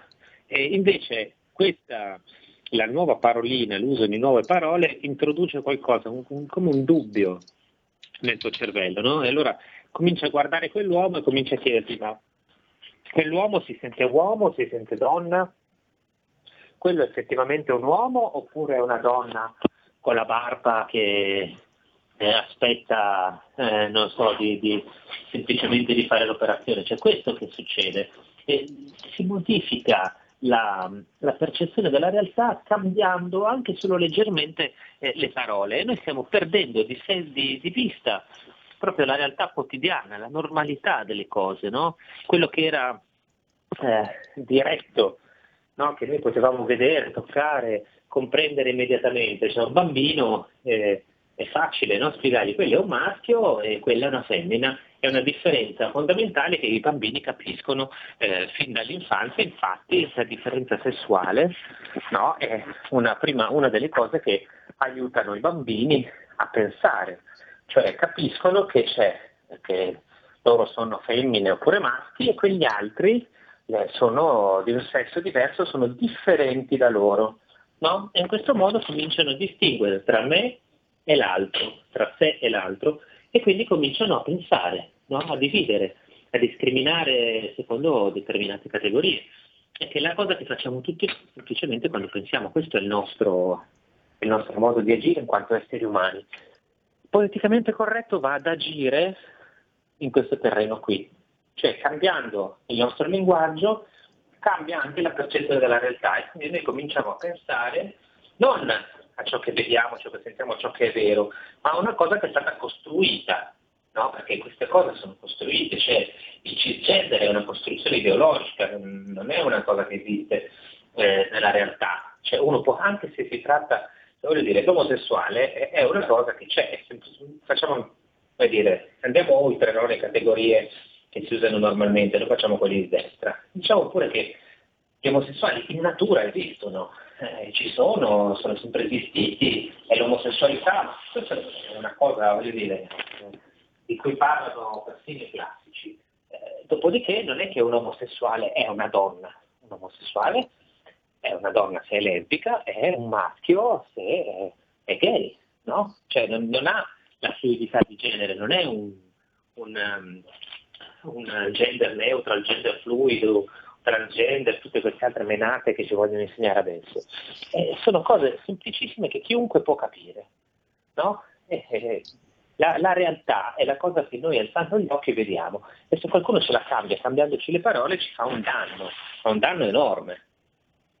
Anche perché Ehm, scusami Francesco ti interrompo ti avevo scritto nel whatsapp cade un altro mito che cade cioè il devoto Oli eh, ha, ha, un'immagine almeno non so se, se coincide ma per come lo ricordo io è un'immagine iconica totemica cioè il devoto Oli è il dizionario, non è il migliore che ci sia, ma è diciamo quello di maggior riferimento, quello più, più diffuso anche, credo. Ed è il devotoli che cambia, cioè la radice del il, il, tabernacolo, il, il, il, sacrario della lingua italiana che cambia. Ed è anche questo, secondo me, che, che tu hai colto, no? Anche questo ha un significato ulteriormente negativo. Eh beh, certo, è, è, non è esattamente una cosa da nulla, cioè, è un dizionario che esiste dagli anni 60, che è stato dire, finito tuttora nelle case. Cioè, voglio dire, non è il fascistometro della Murgia, ecco.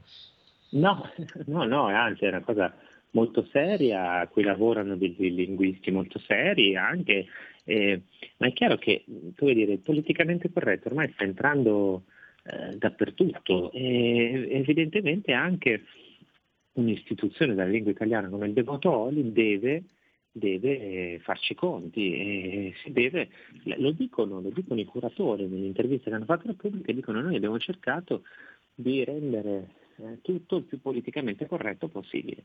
Eh, ma questo per me è un'enorme sconfitta, vuol dire che eh, si distrugge la lingua inserendo questi termini che non esistono, sono artificiali, e allo stesso tempo si danneggiano si danneggiano le persone e si danneggia anche un'istituzione culturale importante come il dizionario dei Votoli. Alla fine purtroppo eh, questi termini sono sempre più diffusi e vengono utilizzati, cominciano poi a essere, sappiamo come va a finire, no? cominciano ad essere utilizzati in televisione, li sentiamo nei, eh, nei, nei, nei, film, nelle serie tv, cominciano a invadere i social network e poi agiscono a livello di massa. È quello che è successo con i migranti, no? oggi anche noi diciamo migranti perché ormai è entrato nell'uso comune non c'è più nessuno che dica extracomunitario, ad esempio, no? o semplicemente straniero. Cioè, è una cosa, lo straniero è uno eh, che, anche lì il termine è chiarissimo, straniero, cioè uno che non appartiene alla mia cultura, che non appartiene al mio mondo, che non appartiene alla mia patria. Uno straniero, fine, semplicissimo, no? Il migrante. Il migrante è colui che migra, che si sposta in cerca di fortuna. E capisci che qua c'è già la connotazione ideologica, no? È la stessa cosa che stanno facendo col sesso. E eh, sempre in linea con eh, si cambia il linguaggio per cambiare la realtà, eh, tra, tra, le varie definizioni è cambiata anche quella di famiglia, che qui ci sarebbe da dire a quelli di sinistra che quello che dice il devoto Oli non coincide con la Costituzione più bella o più pazza del mondo fam- per quanto riguarda la definizione di famiglia.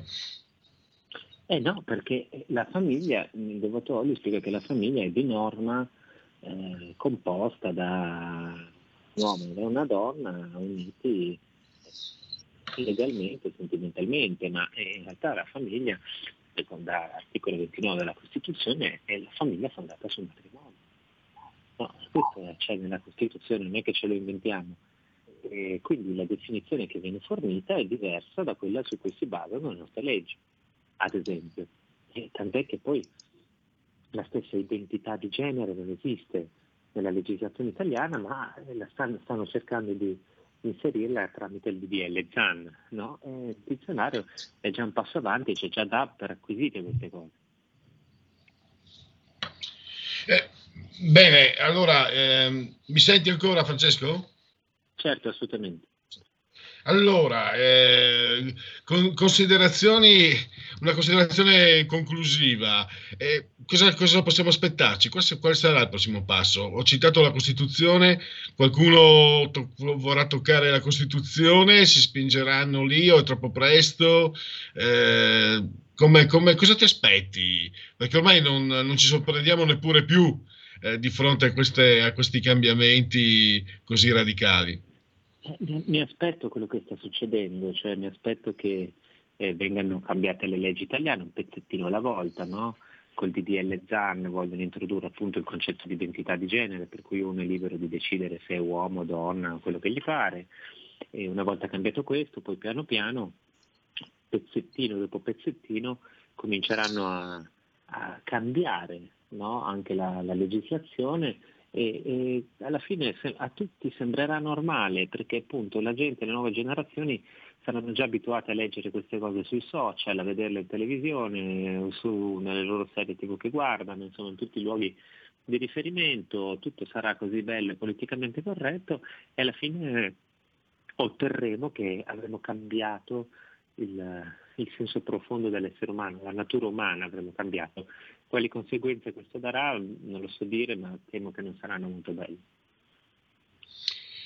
E, e, noi anche grazie alla verità continueremo a seguire queste, queste, derive. Allora io per il momento ringrazio il vice direttore della verità Francesco Borgonovo e a risentirci a domani Francesco e grazie ancora. Grazie, grazie a voi, a domani. La verità è che sono cattivo, ma questo cambierà. Io cambierò. È l'ultima volta che faccio cose come questa. Metto la testa a posto, vado avanti, rigo dritto, scelgo la vita. Già adesso non vedo l'ora. Diventerò esattamente come voi. Il lavoro, la famiglia, il maxi televisore del cazzo, la lavatrice, la macchina, il CD e l'apriscatole elettrico. Buona salute, colesterolo basso, polizza vita, mutuo, prima casa, moda casual, valigie, salotto di tre pezzi, fai da te, telequiz, schifezze nella pancia, figli, a spasso nel parco, orario d'ufficio, bravo a golf, l'auto lavata, tanti maglioni, Natale in famiglia, pensione privata, esenzione fiscale, tirando avanti, lontano dai guai, in attesa del giorno in cui morirai. Genetriaci, ricorrenze, commemorazioni di oggi, vigesimo giorno di Brumaio, mese del calendario repubblicano per i gregoriani, il 315 giorno dell'anno, ne mancano 50 alla fine. Per tutti è un giovedì zoibe Oh no, ho sbagliato, scusate, è un martedì, martis 10 novembre, anno domini 2020. Nel 1871 Harry Morton Stanley individuò l'esploratore missionario scomparso, il dottor David Livingstone, nei pressi del lago Tanganica, esclamando la famosa frase Dottor Livingstone, suppongo. È una frase citata no? per eh, sottolineare la plomb inglese anglosassone. Allora, uh, un genetriaco di quelli pesanti, pesante, pesante, pesante. Martin Lutero, mamma mia. Poi abbiamo, ecco, si parlava di, di, di lettere italiane, Natalino Sapegno, tutti abbiamo studiato sulla sua antologia eh, di italiano. Poi il gallese Richard Barton, grande attore, epo- epocale il suo rapporto eh, tempestoso e passionale con Liz Taylor, un grande doppiatore del passato, Pino Locchi, do- aveva doppiato anche Sean Connery, e poi abbiamo la Rossella Falza K, in arte Rossella Falk, molto teatro. Poi abbiamo sei nomination, un Oscar per Ennio Morricone, musicista, il uh, Martin Brody dello squalo, Roy Scheider, e poi ancora un altro, uh, no, qui abbiamo Renato Farina mh, di Libero, nostro graditissimo ospite, eh, il... Um, allora, eh, scusate, il Brianzolo Farina, e poi abbiamo il regista Roland Emmerich, The Day After, lo, lo ha dato, gli ha dato celebrità, il mago Ronzo, ovvero sia il grande Raul Cremona, eh, non solo Zelig ovviamente, poi abbiamo è un motociclista che non ha mai vinto, non è mai diventato campione del mondo, eh, ma è fisso un po' per, sue, per, la sua bravura, anche un po' per la sua spericolatezza, se non ricordo male, e, ehm, nell'immaginario di tutti gli amanti delle due ruote a motore. Randy Mamola, Mamola americano, statunitense di chiare origini italiane. Poi nel 1999, per conto mio, la scuderia Ferrari che aveva investito tanti soldi su, su lui, sul tedescone, che però si era infortunato, non gli ha permesso, su Schumacher, non gli ha permesso di vincere il mondiale, dandogli, mettendogli a disposizione una macchina che non era proprio quella che aveva a suo tempo Schumacher. Sto parlando dell'irlandese Eddie Irvine. Questa è la mia personale idea. Non andava bene che vincesse la seconda guida. Questa è la mia personalissima interpretazione. Poi il uh, giocatore del Parma di qualche anno fa, Tino Faustino Aspriglia, colombiano. Poi eh, oh, oh, oh, oh. La, la, sotto la frangetta niente, ovvero sia Deborah Serracchiani. E poi un calciatore che adesso milita nell'Ellas Verona che sta brillantemente tenendo banco sui vertici e i vertici del campionato della Serie A italiana di calcio, finché si gioca almeno, eh, però è di proprietà dell'Inter, è un esterno, un terzino, come si diceva un tempo, sinistro, mancino, non so se lui è mancino, gioca a sinistra comunque, molto promettente secondo me, ma vedo che è un 1997, quindi ha già 23 anni e quindi a quest'ora doveva già essere uh, affermato, anche se vedo che gioca comunque nel Verona, mm, Federico Di Marco. E questo è l'ultimo passaggio dei genetriaci. Adesso andiamo linea aperta, abbiamo ancora eh, 8 minuti da trascorrere insieme. Eh, se volete andiamo anche a vedere le agenzie e andiamo a vedere anche scusate le, eh, le ultime, gli ultimi aggiornamenti. Da un'Asca News dice Veneto, primo, eh, primo che in regione all'applicazione zero Covid. Salvini no alle mance con il decreto ristori, Conte tagli l'IVA. Ven- Veneto bonus integrativo anche a docenti e specializzandi. Stati Uniti 2020, Salvini per le congratulazioni aspetto il risultato finale. Poi ehm, vabbè, in Covid, Nocerino dei 5 Stelle, report svela nuovo errore della giunta Fontana. Sei dei 5 Stelle, Nocerino. non so se sentire un, un, un, esponente dei 5 Stelle che critica qualcun altro, non so se fa più piangere o più ridere, perché abbiamo sotto gli occhi di tutti quello che combinano. Domani vedrò, sto cercando, ve lo annuncio subito, Durigon, perché ci sono ancora migliaia di eh, lavoratori senza la cassa integrazione per colpa di quel gran fenomeno che hanno messo l'Inps e 5 Stelle, Tridico, e eh, non dico altro tra l'altro Tridico che eh, Lombroso ha insegnato evidentemente nel vuoto. Mm, Bordoni della Lega, Roma, difficoltà AMA in raccolta rifiuti Covid. Eh, commissariale della sanità lombarda, in Calabria figuracce, dice sempre la Lega. Sempre Ask News. Vediamo un po' qua. Questo doveva essere una DN Cronos che non si carica. La Repubblica, Repubblica.it sempre Vediamo un po'. Eh, L'IS Brusaferro in quattro regioni misure da anticipare. Indice contagi rallenta, ma l'Italia resta ancora a rischio. Poi vediamo altre eh, novità, altri aggiornamenti. Uh, Trump fa causa alla Pennsylvania, il procuratore generale autorizza indagini per frode elettorale. Pedofilia, quella lettera con cui il cardinale McCorrick giurò il falso Giovanni Paolo II. Recovery Fund bilancio, Parlamento UE e Consiglio raggiungono una... Oh, oh, oh, oh, ma guardali lì, guardali che coppia, e se se trovai domani sposi, Roberto Saviano e la Murgia, che non mi ricordo più come si chiami di nome, Michela credo, è un bellissimo nome Michela, sprecarlo così è stato un peccato. So che aveva incontrato, suscitato molta ironia, una, un lavoro che avevo fatto io, eh, avevo preso una foto di Michela Murza, l'ho messo anche sul mio profilo Facebook, una foto di Michela Murza con i capelli corti e avevo scritto, scritto in sovrimpressione non sa scrivere, però bisogna dire che Michela Murza è sempre un gran bell'uomo e so che aveva fatto ridere per più di qualcuno. Eh, Pierluigi, so... abbiamo un'ultima chiamata. La parola chi ce l'ha? Pronto? Sì, pronto, salve per Luigi, sono Fabrizio di Sabio Chiese.